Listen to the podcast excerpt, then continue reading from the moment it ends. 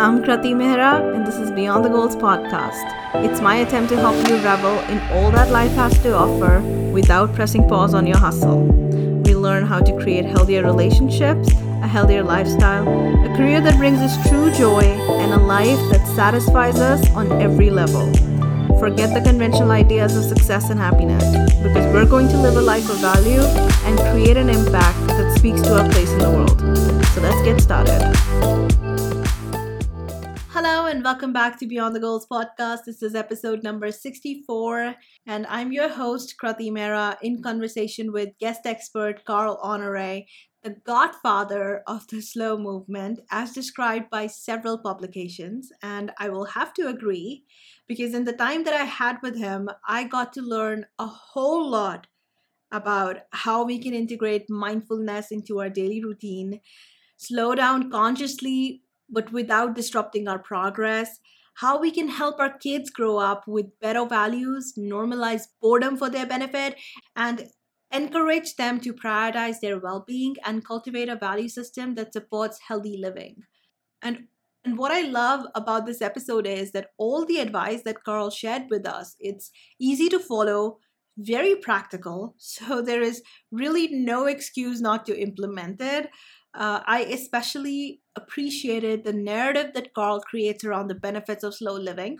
So that instead of looking at it as something that can potentially derail our professional social growth plans, is how a lot of people perceive it, you can appreciate that slowing down actually offers benefits that positively impact really every area of your life and in ways that you may not have considered yet.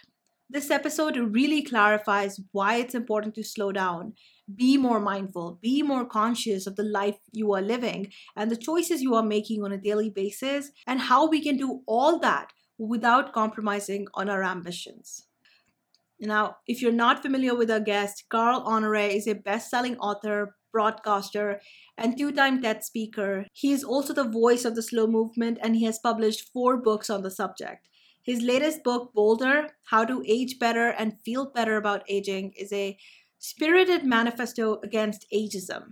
Published in 35 languages, Carl has landed on bestseller lists in many countries. In Praise of Slowness, Carl's first book was a BBC Radio 4 Book of the Week and the inaugural choice for the Huffington Post Book Club. It was also featured in a British TV sitcom, Argentina's version of Big Brother, and a TV commercial for the Motorola tablet. Carl's second book, Under Pressure, was shortlisted for the Writers' Trust Award, the top prize for nonfiction in Canada. To Bolder, Carl's latest book, was also a BBC Radio 4 Book of the Week as well as a Reader's Digest UK Book of the Month. Carl has been featured in a series for BBC Radio 4 called The Slow Coach, in which he helped frazzled, overscheduled people slow down. He also presented a television show called Frantic Family Rescue on Australia's ABC One. I'm really excited to share this conversation. So let's dive in. Thank you so much, Carl, for making time for this conversation. I'm truly very excited that you're here. I'm pleased to be here. Can we begin this episode with learning a little bit about why you chose to focus on the slow movement? Well, I've discovered now that I've written a few books that each of my books starts with a moment of personal existential crisis. And that's what happened when I stumbled into the whole thing of slow. I, I just was in my own life, I got way too fast. Every moment of my day was a race against the clock. And when I started reading bedtime stories to my son, I couldn't slow down there either. So I'd be speed reading Snow White. You know, my version of Snow White had three dwarves. It was so fast. It was just ridiculous, right? And when I right. when I heard about a book called The One Minute Bedtime Story and caught myself thinking, I need that book now, Amazon drone delivery. That's when I just thought, whoa, yeah. light bulb over the head. I'm, I'm racing through my life here instead of living it, and and it was a it was the wake up call I needed to to slow down. Yeah, in fact, right now, with everything that's going on in the world with the pandemic and the Ukraine Russia war, just today I told my mom that, you know, the second this war is over, the second things start to like calm down just a little bit, we're going to plan like a big trip and we're going to keep planning trips and we're going to keep doing things that are just about us hanging out as a family and creating happier moments because life is just so unpredictable. And if all you're doing is chasing after X, Y goal and hitting X, Y milestone, you're going to regret it someday. I can't help but think that. Yeah, I think that's quite a common price that people pay when they get stuck in fast forward is that they end up putting all of their energy into things that are urgent rather than things that are important. And we tell ourselves, often without even saying it out loud, we think, well, I'll do all of this stuff right now, and then later I'll do the important stuff, right? Yeah. But later, yeah. later never comes, does it? It just never does. Yeah. You, you end up in roadrunner mode, chasing through a to-do list that's meaningless, toxic, Yeah. So dull, true. and and and it, the only way to work out what's actually important to you is to slow down and think about it and take time to let your mind wander and ask yourself big questions like who am i what's my purpose here you know what kind of life do i want to live all those questions that just get pushed to the the margins when you are in roadrunner mode when all you can think about is your to-do list and multitasking and more and more faster and faster you you end up skimming over the surface of life rather than getting down to the core to the to the heart of the Yeah. matter You're actually so right that our idea and understanding of what's actually important, what deserves to be a priority, is very skewed. It's it doesn't come from a good place. It I think comes from a place of insecurity and wanting to keep up with people who don't even matter in our life. Exactly. So, can we, for the benefit of the audience, talk about how, like, you already you've already started that conversation. Like, the when we are going at this space, we miss out on what's actually important. We don't have any idea where we are going, why we're even doing what we're doing, and who we are at the end of the day. So, can we talk about like the downsides of maintaining this space and how deliberate living can actually alter our entire existence? Mhm. It's a big question. Well, I know. mean, you you you just name checked a few of the downsides right there. Uh, Yeah. you know, we don't have we don't have time to to reflect, to ask important, deep questions. We when we get stuck in fast forward, we don't have bandwidth or energy to listen to other people. We all I mean, social relationships suffer when we get too fast. Uh, our health is harmed because we don't sleep enough, we don't rest and recharge, we're constantly going, we're pumped up with adrenaline, anxiety, stress, distraction. These things wear us out. They wear our bodies out, they wear our minds out. You could even argue they wear our spirits out. So we pay we pay a heavy price on that front as well. Uh, you know, at work we become less productive, we make more mistakes, we're less creative. So there's a there's an economic case for slowing down as well. Yeah. Yeah. And I think also we become this is a bigger meta point that slow fast is selfish. You get stuck obsessed with your own to-do list, your own things that you're trying to do, not even asking yourself why. Slow reconnects you with other people. I think that fast dehumanizes us, slow rehumanizes us. It reconnects us with other people, makes us realize that life is not just my to-do list, right? It's so much bigger than that. There's a great quote, an African proverb, which is if you want to go fast, go alone. If you want to go far, go together. And I think that's a reminder of how one of the main benefits of slow is taking us out of ourselves in some way, our own selfish obsessions, and focusing on the bigger picture, connecting us to other people, building a, a better world for everyone, not just ourselves. Because I think there's there was often a danger here when people start talking about that whole kind of self improvement and being your best self and living your best life. That can, if you don't take it farther, I think it's the first step is to put your own house in order metaphysically and slow yourself down. But if you stop there, that's not enough, right? You've got to use that wisdom that you gain by slowing down in yourself to open up and help other people slow down and create a better world around you. Otherwise, it's just no, it's just pointless then, isn't it? It's just you just become a better version of your roadrunner self, right? Right. That makes so much sense. But if we are like, if just for a second we address the people, because when we talk about X, Y person maintaining this space, you know, constantly hustling and grinding, we get an idea of who these people are and what, where their priorities lie. So we clearly understand what's actually important to them. It's hitting those goals and the, what those goals represent.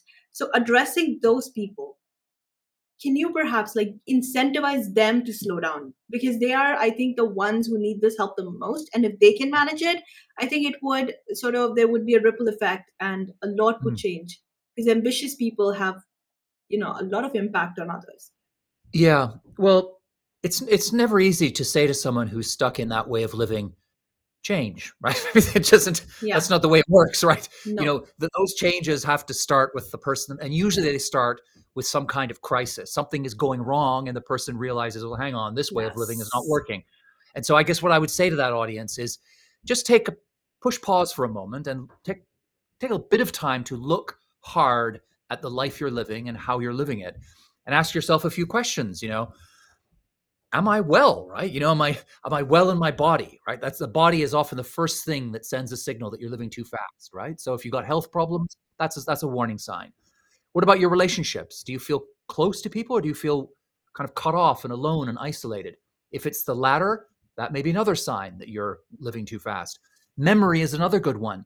Uh, there's an intimate bond, as Milan Kundera talked about, between me- remembering and slowness. Because when you move through life in turbo, nothing sticks. Everything's a blur. You don't remember things. You get to the end of the week, you look back and think, God, what did I have for dinner two nights ago? Or I watched a Netflix series. I don't remember how it ended, right? Because you weren't present in the moment. So that, that's another thing. If you feel like your memory is deserting you, it's not early onset dementia. I guarantee it. It's you're living too fast, Yeah. right? So Yeah. there are three things to look out for right there. Or, or another one, I mentioned it earlier. If you're making silly mistakes at work, right? That's another very good example, right? Of that you're just things are moving too fast. You're pushing up against the limits of what your body and mind can take in terms of speed. So if it's if you have any of those warning signals, then it's time to put on the brakes, right? To think about how you will slow down for you, right? Because everybody's got their own way of slowing down. I can't there's no universal formula. Um, but once you once you have the realization, the awareness, it becomes a whole lot easier to find your own recipe. Yeah, thank you so much for that because I think all of what you've mentioned is so immensely helpful. I remember being in that vortex once upon a time. Like, I remember, but I, I had depression at the time and I was just constantly seeking distractions to get away from my pain. So, what you're Yeah. saying is makes just so much sense. I really hope people make note of it. Well, it's it's so true what you say there that um, for many people, speed, busyness, distraction, stimulation, multitasking, these just are instruments of denial. They are a way of running away from deeper problems in your life, right? It's much Yeah. easier to multitask five no- or things or you know sweat the small stuff like where are my keys? I'm late for my next meeting. It's much easier to do that than it is to stop and say, "Am I okay? Right? Is my Yeah. family okay? Yeah. Right? is my community okay am i is this the right life for me that's a those are harder questions to confront they're vital questions to confront because if you don't confront them you won't live the right life for you. But at the start they can be scary for people. It's it's easier to put your head down and just go faster and faster until eventually something breaks down. That's why therapists often say that the final stage before burnout is one last burst of acceleration. You're desperately Right. trying to run away from all those problems and then bang crash into the wall you have a burnout. Usually generally speaking people don't have two burnouts yeah. Once you're forced by burnout to slow down you go back to your life before you may go back to the same career but you're going to go back with a different spirit. You'll usually go back with a slow spirit you know? You'll go back realizing that doing everything faster constantly makes no sense Yeah, but I have to ask here. Like, this is, I think, a deeper question. You, like you said, there are no nobody has two burnouts. It's usually one burnout is enough for most people to understand the shit that they've been pulling and how it's really Mm. not working for them. But I, I, I know that there is something deeper going on when you do maintain that kind of lifestyle that's so toxic to you. I think there is a lot of negativity going on inside you, perhaps a lot of self-loathing like when i do things that are unhealthy for me and i feel a hit as in i'm not able to sleep or i get up in pain i ask myself is this all your worth? For me it's really about treating myself well from a sense of because of a sense of worthiness i deserve better. That drives a lot of my actions. So i think when people do try to slow down when they take your advice and they try to implement things i think they're gonna hit this barrier of resistance where they're gonna feel Mhm. very scared that if we do this, we're going to get left behind. So I think that is Yeah. a crucial moment. What do we say to people when they are facing that challenge? Well, I think one problem is nowadays is that everybody is so impatient they even want to slow down fast, right? So they want to have they want to hear the advice or read the book or see the TED talk, and tomorrow morning they want to have the inner calm of the Dalai Lama, yeah, Yeah. which just isn't going to happen. And, and so people will often I, I've lost count of the number of times people have said to me, "Oh, I, you know, I, I, I saw your work. I totally wanted to slow down, so I signed up for yoga." Then I ran across the street to do some meditation. Then I rushed home to cook a, you know, you think that's not the way. It, slowing down is a process. It has to be slow. Yeah. And it will be messy. You know, you're going to hit resistance because uh, we are actually addicted to speed now. I mean, there's, we're, and, and we're addicted metaphysically, emotionally. We are addicted physically. I mean, there's a lot of studies that show that you take away someone's cell phone and they f- have elevated heart, you know, all the same symptoms that a drug addict has if you take away his or her fix. So you don't fix that overnight, right? There are going to be withdrawal symptoms. You're going to have resistance. You're going to feel uneasy, panic, restlessness. And you'd have to be open and understand that's coming and ride through it. So, what I always say to people is it's not all or nothing slowing down. You're not throwing your whole life out the window and that's it. You know, it's small steps. So, run little pilot projects or experiments. You know, next week, for every day next week, you're going to turn off your phone for one hour a day, you know, something small like that. And then at the end of the week, see how it felt. You know, did Right. it give you one hour of calm? Did you feel more focused on your work? Or were you able to pay more attention to your partner, your children?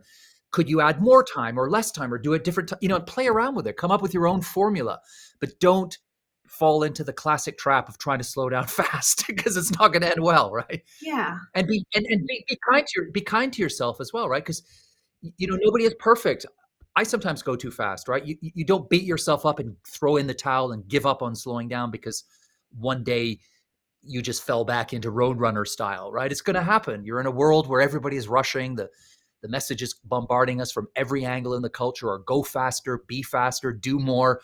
It's the pressure is there not to slow down. So it's going to be it's going to it's going to take time and it's going to be hard but it gets easier with every step. And you know start small start with something you know you're going to get a good payoff from like Right. I, I talked about you know one hour a week one hour a day turning your phone up maybe do something like every day next week you make sure you have at least one meal sitting down at a table with another person and, and a conversation you know and just stuff that's so simple. These are simple human pleasures. You're gonna you're gonna enjoy it. You're gonna feel the benefits right away and that makes it easier to get over the resistance and the fear and the inertia. Right. W- was it like that when you uh, made that switch? Because you were already a parent. Oh, yeah. yeah. You w- also had your career. Yeah. Oh, oh. I had I was so fast. I was a foreign correspondent. It was just everything was fast in my life.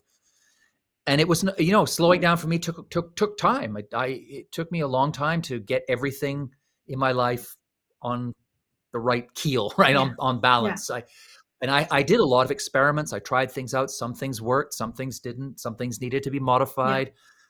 You know, and it, it I just feel it's so important to underscore to people slow down slowly, right? Let's put it that way. You know, be patient. It, it will work because everyone who slows down, no one goes back, right? They don't slow down when they get it right and think, "Oh, this this sucks. I'm going back to being fast all the time." No one does that. Yeah. It just doesn't happen. So you will get there. You will get there. It's just going to take imagination, some discipline, and and patience. Yeah. And is it okay, like, if you are making progress, but then you have days and weeks where you fall back into old patterns and then course correct? Yeah, I mean, I, I would hope you wouldn't have weeks Right. falling into old patterns. Right. But but if you have a, a bad day or two, yeah, don't don't really don't beat yourself up. Be kind to yourself. Say I had a bad. It's like going on a diet, right? You know, you you have a big slice of chocolate cake on a day you probably shouldn't have. That doesn't mean you throw the diet out the window, right? You know, or you know, you just think, okay, I had a, ate a bit more than I wanted to yesterday. I'll I'll course correct tomorrow. You know, and and and so I think you need to be flexible, open, pivoting, you know, moving. It's like a dance, Yeah. right? Not every step is perfect. You you correct, you you feel the music, you get in the groove and you find the you find the tempo and you will find it Yeah. because everybody's got their own tempo giusto, right? Yeah. Their correct tempo. It's in there in Yeah. you. You will find it. Yeah. That's helpful. You can just, I think, uh, take out that chunk of this podcast and listen to that over and over again. You telling them to be more compassionate and flexible and Okay, forgiving. I would I would say one other one other little piece of advice is to uh, just tapping into that African proverb I mentioned earlier about how it's powerful to slow down together. You know, find a slow buddy. Try, try, yes. try find a friend who's grappling with the same virus of hurry, and and try and cure yourselves together. You know, Yeah. and support each other and and and laugh at each other's struggles and mistakes with slowing down and you know and and and it's so so helpful that a buddy can keep you accountable you have that that bad day with the big slice of chocolate cake and your your buddy's there to say you know i did the same thing three days ago it's all right I, you know and, Yes. and so a or get a little group together right in your company or your neighborhood or your school or your family or whatever and just do it together it's so much easier to slow down in a fast world together than it is alone Yeah, that's beautiful advice because I think we're always more invested in the success of other people, you know, getting it right for them, even if we are being harder on ourselves. So I think that that could really that could really alter the course that you're following, make things easier on you. Hmm. That's great. Uh, in your content, you mentioned bad slow and good slow. Can we talk about that? Sure. Uh, I mean, I'm not an extremist of slowness, right? Faster is often better, and and, Right. and we all know that. Uh, the whole idea of the slow revolution is about doing things at the right speed. So sometimes fast, sometimes slow, and all the speeds Yeah, and tempos of in between, course. right? Yeah. It's quality over quantity. It's being present and in the moment. It's doing everything not as fast as possible, but as well as possible, right? Right. So that means that there's sometimes you just have to be fast, right? I mean, if you're thinking about different kinds of medicine, if someone is in a car accident, you don't call a herbalist, right? You call a paramedic. Uh, if somebody's choking in a restaurant, you don't start doing Reiki. Yeah, you you you get do the Heimlich maneuver. Yeah. Right? Um, bad slow is, is is going is taking way too much time, missing a big deadline at work. Yeah. Um, bad slow is I play a lot of competitive sports. Bad slow is you know not moving quickly enough and therefore failing to score a goal or letting a teammate Right. sc- or someone Right. score a goal against you. Good slow is slowing down to the right speed and having an amazing conversation with a, a friend or noticing a, a- beautiful sunset or having that little slow moment that opens up the creative juices and allows you to come through with a breakthrough idea at work yeah? So it's kind of it's a, it's a constant dance right? It- it's uh, slow with a capital s is it's it's relearning the lost art of shifting gears right? So sometimes you need to be in high gear sometimes you want to be in turbo Right. turbo mode, then you want to be in tortoise mode, right? And you're moving back and forth mm-hmm. according to the circumstances, the context, and according to you personally, right? Yeah. Because we're all unique. We all have our own internal metronome.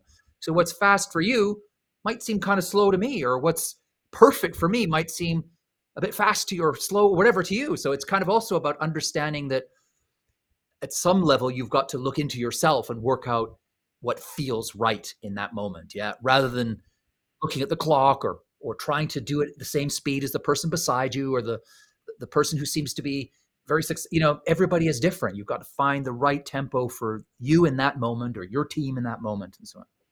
Right, that makes a lot of sense. And can we also say that before this is like a good case for having clarity, self clarity, and clarity around your priorities before you start implementing what you're recommending here? Yeah, exactly. And clarity is only comes from slowing down. That that's one thing we we lose with speed is the space and the bandwidth for contemplation and uh, reflection and so on. And, and it's only through reflection that you get to clarity. That's I mean, any religion will tell you that. That's what Yeah, that's what prayer is about. That's what uh, meditation is about. You know, you need those slow moments in order to get to that pin sharp clarity. And I think a lot of people experienced that through the pandemic, because the pandemic, in a way, and I, I'm- not here to say the pandemic was good. the pandemic No, was of horrible, of course, course, just yeah. a nightmare. But in, but it did enforce a global workshop in slowness. It forced us to slow down absolutely. and a lot of people i think found that that had a silver lining it meant that for the first time ever they had time they had time to let their mind wander to reflect to contemplate the horizon and the big picture and they found clarity which is why so many people are coming out of the pandemic now using that clear filter of clarity looking back and saying well actually the life i was living before the pandemic i was i was on autopilot there that wasn't the right life for me. So they're coming out and they're changing careers or they're moving from the country to the city or the city to the country. They're changing, moving from different countries or they're leaving a bad relationship or they're changing their sexual orientation or whatever it is, right? They're doing all of these things that were that would have happened before if they'd had clarity, but because they were living so fast, they were not clear on anything. Yeah. Slowness got them to clarity. That should really, you've made an amazing point here because that should really frighten people who are, you know, on that treadmill because you could be living a life that is not even your own. And you may go years, decades not even realizing that. And that would be tragic. That is such a common phenomenon is people waking up, whether it's in their 20s, 30s, sometimes it's later, 40s, 50s, and just thinking, whoa, what happened there? Yeah. How did I get here? And why was I on that track? Right? Yes. why didn't I stop sooner and move on to the other track over there? And the whole point of the whole, you know, the slow revolution is to get to people as young as possible, to in, in, in, in, to inspire them as soon as they can in their lives to take time to think, to look into themselves, to get to know who they are, to listen to that little voice inside, to understand and feel out their own metronome so that they can choose the right path in life rather than, as you've just said, living someone else's life. Because if you don't find your own life, Yeah. you're going to end up living somebody else's. That's just the way it is. Yeah, amazing. Now for the big question, because everything I think you have shared so far makes slowing down so amazing. Like you are creating this whole new beautiful world. But the crunch comes when people are asked to put away their digital devices. And that's when Yeah. things get really real for them. so can we talk about how people can build better relationships, healthier relationship with their digital devices? Yeah. I think it's absolutely crucial that we do it, and more and more people are doing it. So, again, I, I always recommend that people take small steps. If you're somebody who's got your phone with you 24 hours a day, you're sleeping with it, for, you know, that's a kind of addiction, right? It's going to take time. Yeah. So, start off with little experiments. Uh, I mean, one one thing I recommend to people is have a, a gadget box at the front door of the house. Right. So as soon as anyone comes into the house, they put their phone in it. Don't touch it again for and, and you decide how long that will be, right? You know, or you could have you don't have a gadget box, but if you're living in a house with various people, whether it's flatmates or family, you say that, you know, for these hours during the day, I don't know, two in the two hours in the afternoon, two in the morning, or all of Saturday, every screen is switched off, right? We just know that every screen is switched off. And you don't force people to they don't have to go and have a conversation, right? Right. But you just know that they're switched off. And it gives people permission. It means that you can go, you know the other person will be free and stuff. So just and just experiment again, play around with these ways of of switching off. I, I think we talked briefly there about eating dinner and stuff. People should not have their phones ever at the dinner table, mm. right? Just nobody is that important. No social media update is more important than eating and chatting and connecting with people, breaking bread with other human beings, the people that you love and that matter to you. Just put your phone away, right? Just right. do not have it at table. I would say that should be an iron rule for everybody to start with. Um, another quick couple of hacks. They've shown research has shown that when two people are in a conversation together, uh, could be you know uh, husband wife, two friends, boss, employee, p- parent, child, whatever. If there is a phone visible, Yeah. uh, just visible. It doesn't have to ring or illuminate or vibrate. Just visible. Those two people keep the conversation to a more superficial level. Yeah. So a simple big win hack is the next time you're in any conversation with another person anywhere in any context hide your phone. Just put it out of sight you know? Put it under a piece of paper in a pocket in a bag right? Right. and that one small change will make a big difference to the tenor tone and texture of the conversation you have with that person. Small change can make Yeah. a big big difference. That's that's a useful metaphor for thinking about this slow revolution is that very often it's a small injection of slowness can lead to a really big payoff um, so those are some some ways to think about it Yeah, no, they make a lot of sense. And I think your previous advice that you shared of taking it one step at a time, I think that would that would be really helpful. Starting with the gadget box, perhaps. Yeah. that would really help. and, and, and there's something Yeah. about the physical i mean there's we're we are tactile creatures right we are creatures of the physical world and and so two things come out of that i think the first is another example of something people can do is if you're watching tv and i mean it's so common now to watch tv or whatever netflix and people are just scrolling all the time. They're always on their phones. And then they don't remember. You can't human beings cannot watch two things at the same time. You're watching one Yep. you toggle back you don't. So simple thing just take the phone out of the room. It's such a temptation for the hour you're watching whatever it is your favorite series or you know just just or, or doing homework or whatever or a big project. Remove it from physical space that you're in. That will make a big difference. It takes away the temptation. And then another thing I would suggest is if you're looking for ways to overcome the unease you may feel if you're used to having the phone with you and you can always look at it and suddenly it's not there is to replace it with some kind of physical slow activity so it could be i don't know anything like knitting or or one of the things i love doing is big puzzles like a thousand piece puzzle which totally absorbs you it focus it's like a zen activity crafts anything that's physical that involves your hands and that there's something so slowing about that, right? Because you you can't speed up. Well, you can speed puzzle, but it's ridiculous. Not it does. You, you're not going to do it. It's a it's a slow meditative activity. So there's something about the body that can anchor us to slower, more human rhythms. So try to replace that social media tech time with something from the physical world if you're feeling withdrawal symptoms. That can help you get over the hump um, of, of, of having not having the phone by your side. Yeah, I think that's great because I think if people take your advice and they end up you know replacing their digital time with all of these activities i think there will also be physiological benefits to it. There will also be meant there will be change in your mental equity as well. Absolutely yeah. Yeah. But i think the whole thing is a little more complicated when it comes to young children because when i think our childhoods were very different. We didn't have all of these mm-hmm. tablets and these little uh, iPods, iPhones, and all that. In fact, I remember I didn't have a laptop till I was in my um, till I graduated from high school. We had that big PC that used to sit in the common room with the big CPU and the big speakers and all that. Yeah. So, so, yeah, it limited how much time you could spend on that device. But now things are so different. It's difficult to talk to children about you know have doing things differently than how their friends are doing it. And now everyone's that's one of the reasons why kids are always carrying these ipads and all that. So how do we do this thing for our kids? How do we normalize boredom for them? Let's start with that. How do we normalize boredom for them? Because they need constant stimulation. Yeah um, well again i think it's it's small steps. You if, if, if you've got a child that that you've been giving your child a screen for every single hour of the day you know you you've there's a, you're in a deep hole there, right? So you got to dig yeah. yourself out of it, and you got to dig yourself out of it slowly. So I would say, you know, don't go cold turkey and just take away the screen permanently. I think you start small and start with, you know, this afternoon we're good. Why don't we all put and you say yourself because it's almost certain that your child sees you with your phone too, right? And they're looking at theirs, modeling. You're modeling your behavior you know it's it's affecting them as well. So you say okay well you could have a gadget box for the family time. Look we're all going to put our phones in this box now. And at the beginning your child's creativity muscles may be atrophied right? Because they're used to getting all of that stimulus from the, the screen.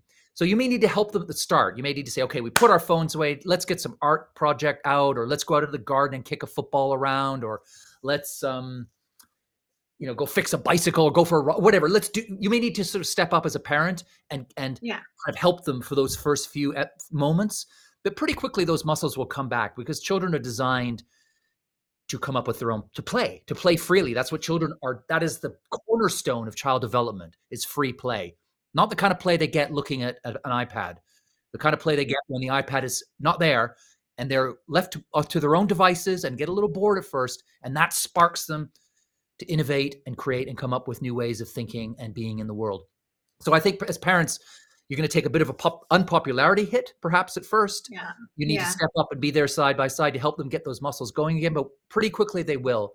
And I think another thing to remember as parents is uh, you touched on it there. It's hard when everybody else is doing something different. Is to is to reach out to other parents. Many of them are thinking the same thing, but they're scared to be the first parent to do it, right? And say, yeah. well, look, why don't we get our two, three kids together in this street or this neighborhood. And for that afternoon, right, all of us will have no phones and the kids will just be there and we'll let them, they'll work it out. They'll work out how to play without a, you know, on their own and stuff and build up your own network and your own community of kids who aren't on their screens all the time. Um, so that's another way to think about it. I think it's also useful to enlist the school. I do a lot of work in schools and I tell you, you know, teachers are desperate for kids not to be looking at. So if you could get you could get a school project going, um, where kids are taught about you know uh, digital literacy and what it all means and how it's affecting their parents and them and family life and run a little school experiment you know uh, next week this month we're all going to count how many hours we spend on screens the next month as a school everybody is going to cut down 10%, whatever it is, right? And just, you know, have fun with it and come up with projects that are personal to your family, but also other projects that are more communal and help you build up a tribe, you know, to make your Yeah. easier. Yeah, that would be brilliant if you can do that because I think it would also sort of ease the already being a parent is such a challenging job. But if you can carry that burden with all of these other parents, I think things would just become a little easier. Yeah. Plus, there would be that factor of accountability, as you already mentioned. Yeah. But I have to ask, as children start to, you know, they enter their teenage, they start to become competitive about getting into colleges, taking on these fancy projects and all. I think that's when it starts to happen. That's when we start to change our pace. That's how it happened with us as well. I think when we were in that age, we we caught that bug of competition. We gotta keep up. We gotta be stay on top of everything. So, can you like give me some idea of how the listeners can cultivate this a whole set of like values that guide their behavior in a way that allows them to keep up and do what they need to do for their for the benefit of their careers but at the same time prioritize their health and well-being because i think that's what it comes down to. Understanding that, that your health and well-being is what is taking a hit while you are off doing all of those things for your career when it comes to teenagers when it comes to children as they're you know reaching that age.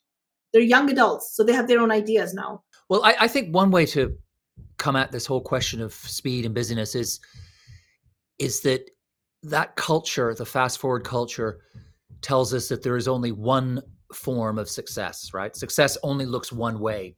And when you only have one form of success, everybody is in a race, right? It's a, it becomes an arms race to squeeze into, you know, to get exactly to be the best of every at everything, have the best of everything.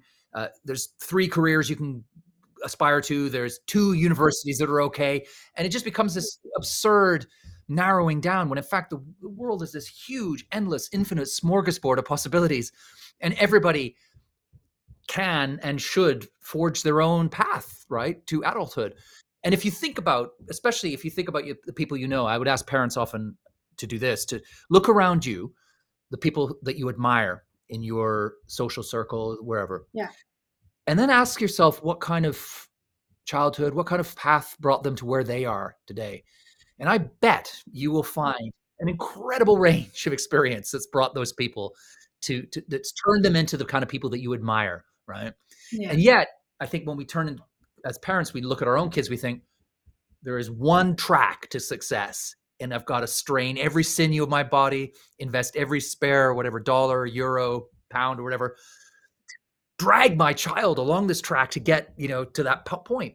When in fact there are a million tracks, right? And and and I think I think one way to remind yourself there are so many tracks is just to look at your own circle and just or and ask a few questions, you know. And so many of the people I look around, and, and even I notice now because my children in their in their twenties, and I'm 54 now, but I play um, hockey with uh, people who are in their like my teammates are all late 20s, early 30s, and stuff, and and, and it's interesting because I talk to them a lot about the kind of lives they've had and stuff, and so the, the ones who I admire the most some of them, you know, have had really unconventional ways of getting to where they got. They didn't necessarily get the highest marks in school. They didn't necessarily go to the best universities or all that stuff. But they're living incredible lives now, right? Um, And I, I remember thinking when I started to feel a bit of panic about my own children, that for me it was it was reassuring to be around people that were 15 years older than my kids who'd had all kinds of experiences and were doing really really well in their own way. So i think to get out of that echo chamber that we can find ourselves in in parent as parents um, where we're the only people we talk to are other parents of kids the same age we've got we lose track we lose sense of the bigger picture. Get back in touch with the bigger picture because the bigger picture will make you feel a whole lot more relaxed about your own kids right? It's going to be fine right? They're going to do great. I mean the thing is I, I often put it this way that not every child is cut out for elite sports, right? Not every child is cut out to study music at the Juilliard. Not every child is cut out for Ivy League or Oxford and Cambridge, right? Yeah. But every child, you know, because not every child is is is is cut out for greatness. That's just the fact. Not every child is cut out for greatness, but every child with the right support can find something that is great for them. And that's I think the way to Yeah. think about this, right? It's not about Yeah. finding some single uniform monotonous tyrannical idea of success and then bending your child to get there. It's about slowing down and getting to know your child so you can help them find their version of greatness, right? Which is a very, very different paradigm, different way of thinking about it. That's so cool. You've made some very cool points. I don't have a kid, but I sometimes do workshops with young kids. I'm going to do that. I'm going to uh, like pick up really cool public figures and look at their backstories. That would, I think, that would be brilliant because that nothing could inspire you more than that. If you're looking at, you know, people like Maya Angelou, Oprah, or you know, people like uh, there's so many people that we can do that with. So that would Yeah. be really cool. Yeah, and I think you are again another point. I think that success not everybody's meant for as you said elite sports not everybody's meant to be a ceo and run multi-million dollar companies or do all of that thing so yeah encourage your kid to come up with their own idea of a successful life for some Yeah. people a successful life is just being a really awesome human being and that's okay yeah That's that's even way better than okay, isn't it? I mean, could, if you think what you want your children, if you actually sit down with parents, and I do it all the time because I work with Yeah. parents, in schools, and stuff, and you ask them what they want for the children, the first thing they say, without even thinking about it, is, "I want my children to be happy." Right? They, that's the first thing that comes off their lips, and then right after that comes all the other stuff of, "Oh, I'd really love him to get into Harvard or her to get into Cambridge," and then be great, you know, you know, all that's all those other things kick in. But the first, the instinct that we have as parents is we want our children to be okay, right? To be eh, to yeah be good, good in themselves, to be comfortable in their own skin, to find their place. The trouble is all the noise and the sound and fury from the culture around us, which is so hyper competitive about everything, especially in some ways parenting and child childhood and child rearing, is that kind of gets in the way and it distorts the picture. And we lose sight of what we actually want, all of us, which is for our children to find the right life for them. Yeah. Whatever that right like yeah that life is, yeah. yeah if they implement this one advice of yours i think we would be living in a considerably more beautiful world i think I think I think a lot of children and a lot of adults would be a lot happier. Definitely. A absolutely more a lot more contented. yeah let's raise kids who don't burn out that would be awesome Yeah. yeah so can we talk about i know you've already shared a lot of uh, practical steps that we can take but to someone who has to juggle all these balls to someone maybe someone who's a parent has a job takes care of their home like especially women women always have to wear a lot of hats so to addressing people like that any practical perhaps self-care rituals that they can do mindfulness rituals or just practical steps that they can do that allows them to balance their life keep up with things but still integrate that element of slowness in their day Yeah, I think um, even if you're in a, a time in your life when it, there's a lot of pressure, it's very hard to slow down. You can still find little, little levers you can pull, and they can be very little. It can just be in between activities or moments. You know, whether it's that moment where you just drop your children off to school and you're then heading off to the office, you're heading off shopping, you're heading off to do whatever. Take that little in between moment, that little liminal moment, and turn it into a, a two minute pause. Right, just stop for two minutes and let take take a few deep breaths or contemplate a beautiful tree or you know just have a slow moment and just kind of reset and reboot yourself. And it just means that you'll go into the next chapter which could be busy could be fast could be frenetic with a, a kind of internal calmness or stillness that will steel you and strengthen you to deal with it much more effectively and happily right? So i think just carving out those little moments it might be just 30 seconds sometime or a minute or whatever here and there. Just try and drop those little grenades of slowness through your day right? And um and and and they will be very helpful another thing is i think to and you mentioned women particularly is just be again be be more generous to yourself. I mean there's so much pressure on women to be perfect in everything right? Right. There's this cult of perfection that you, you know, your your hair has to be perfect your children have to look perfect your house has to be perfect you've got to you know it doesn't right? It really doesn't. No. People are not people basically don't care what is going on in your life right? Yeah. They don't care nearly as much as you think they do. Yeah. Um, so you know if, if it's a question of letting that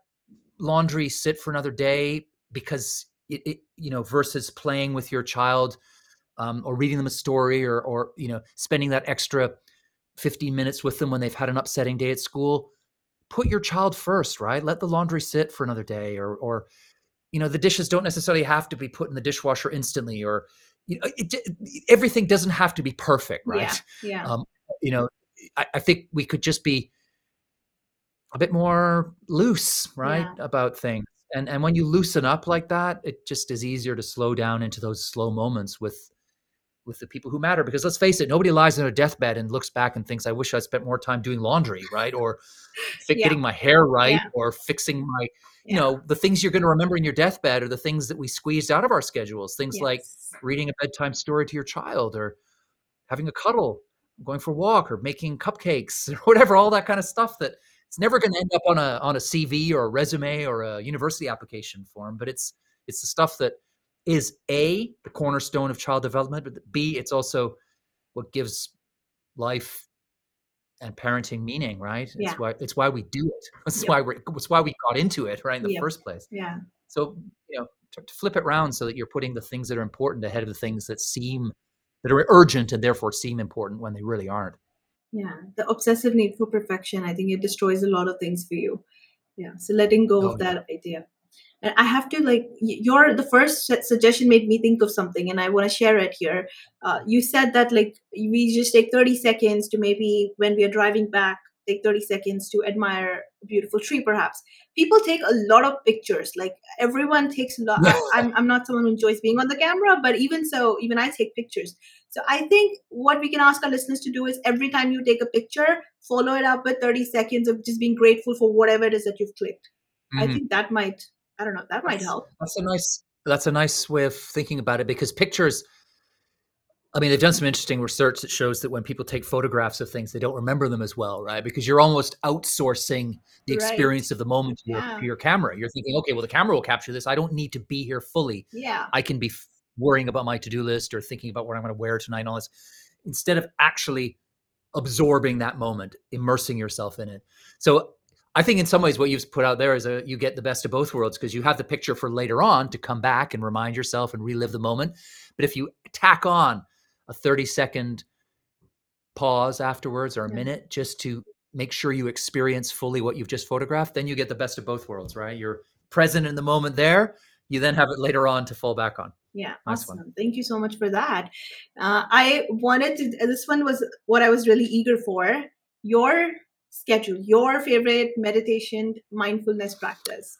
Um, well, I mean, I do I do breathing exercises in a kind of meditation from time to time. I I don't I don't have a fixed time. It's funny. I, I did for a long time. I used to do it every time in the morning when I got up, but I move I move it around in the day now. It's funny. I it's I sort of I can feel my body and my mind saying to me it's time to sit down and just breathe and do nothing. So I wait for that moment and do it then. So I've got it's kind of like a movable feast for me, I guess, meditation. Uh, but my other and I consider this my another form of meditation for me, which is um, sports or you know like exercise or something like that, because I just feel there's something so it just sort of takes me out of the hurly burly of life, and it it's very focused, and I feel immensely refreshed and recharged after it. So so I do some kind of sports of some sort every day, and that that is it's like moving meditation for me. Right. Yeah. So keeping the focus on, you know, breaking that schedule, not, you know, constantly being a part of that grind and just making Mm. sure that you take time out. Oh yeah, and even if it's not meditation, just taking breaks. I mean, the, again, the science is rock solid on this that you can only really focus on deep or any kind of work really meaningfully for a, a short periods of time, and then you've got to get up and even if you just get up and go make a cup of tea or do some jumping jacks or or read a poem or something, you know, again, you just need that little moment of slowing down, get away from the coal face. Then you come back and you're reinvigorated, you're focused, you're re- refreshed, you're ready to go again. And, and you'll actually, people think, well, that sounds like a waste of time, that break. It's the opposite. It's a it's a wise investment of time because you'll come back from that slow moment. You'll be able to do the fast stuff better. You'll get things done more accurately, make fewer mistakes, have better ideas, and you'll be you'll be quicker, right? So you, that's what I call the delicious paradox of slow, right? The by slowing down judiciously at the right moments, Yeah. not only do you get better results, you sometimes get them faster. Yeah.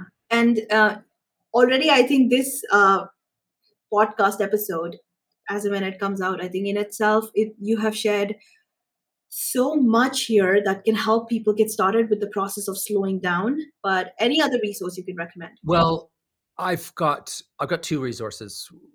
Well, two suggestions. One is I've got a, a link tree, right? A page which has all my stuff on it, which is my name, carlhonore.info, carlhonore.info. And there you can find, well, not just my TED Talks, other talks, audio, podcasts. I've got a workbook now, which I published during the pandemic called 30 Days to Slow.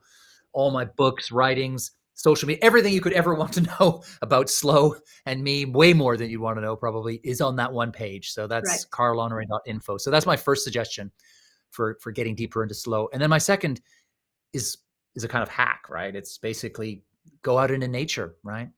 Nature is the ultimate slowing experience. You know, we know that being in green spaces reduce the stress. It just slows us down. We are creatures of the natural world. So yeah. you don't I mean, great if you can go out into a forest, but most of us can't, right? But we probably got a park nearby or a tree we could sit under, or just, you know, go out today at some point, get outside and go into nature for 15 minutes, right? It will make a big difference. It will slow you down. So let's start using Mother Nature, who is on our doorstep pretty much everywhere, yeah. more. It's free, it's ubiquitous, and it works. So yeah. that would be my final parting thought. Yeah, that makes a lot of sense. Um, and uh, like my last question for today, uh, if you were only allowed to give one piece of advice to the listeners that could help them live a better life, what would that one advice be? Uh, just slow down. slow the heck down, right? yeah. That was the amazing Carl Honoré. If you want to know more about our guest or you want to explore the resources mentioned during the episode, the links will be in the episode description. If you want to dive into similar content, you can find it on my website, kratimera.com.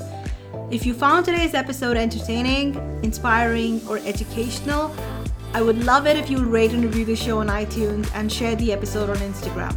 It will help the show grow and reach a wider audience.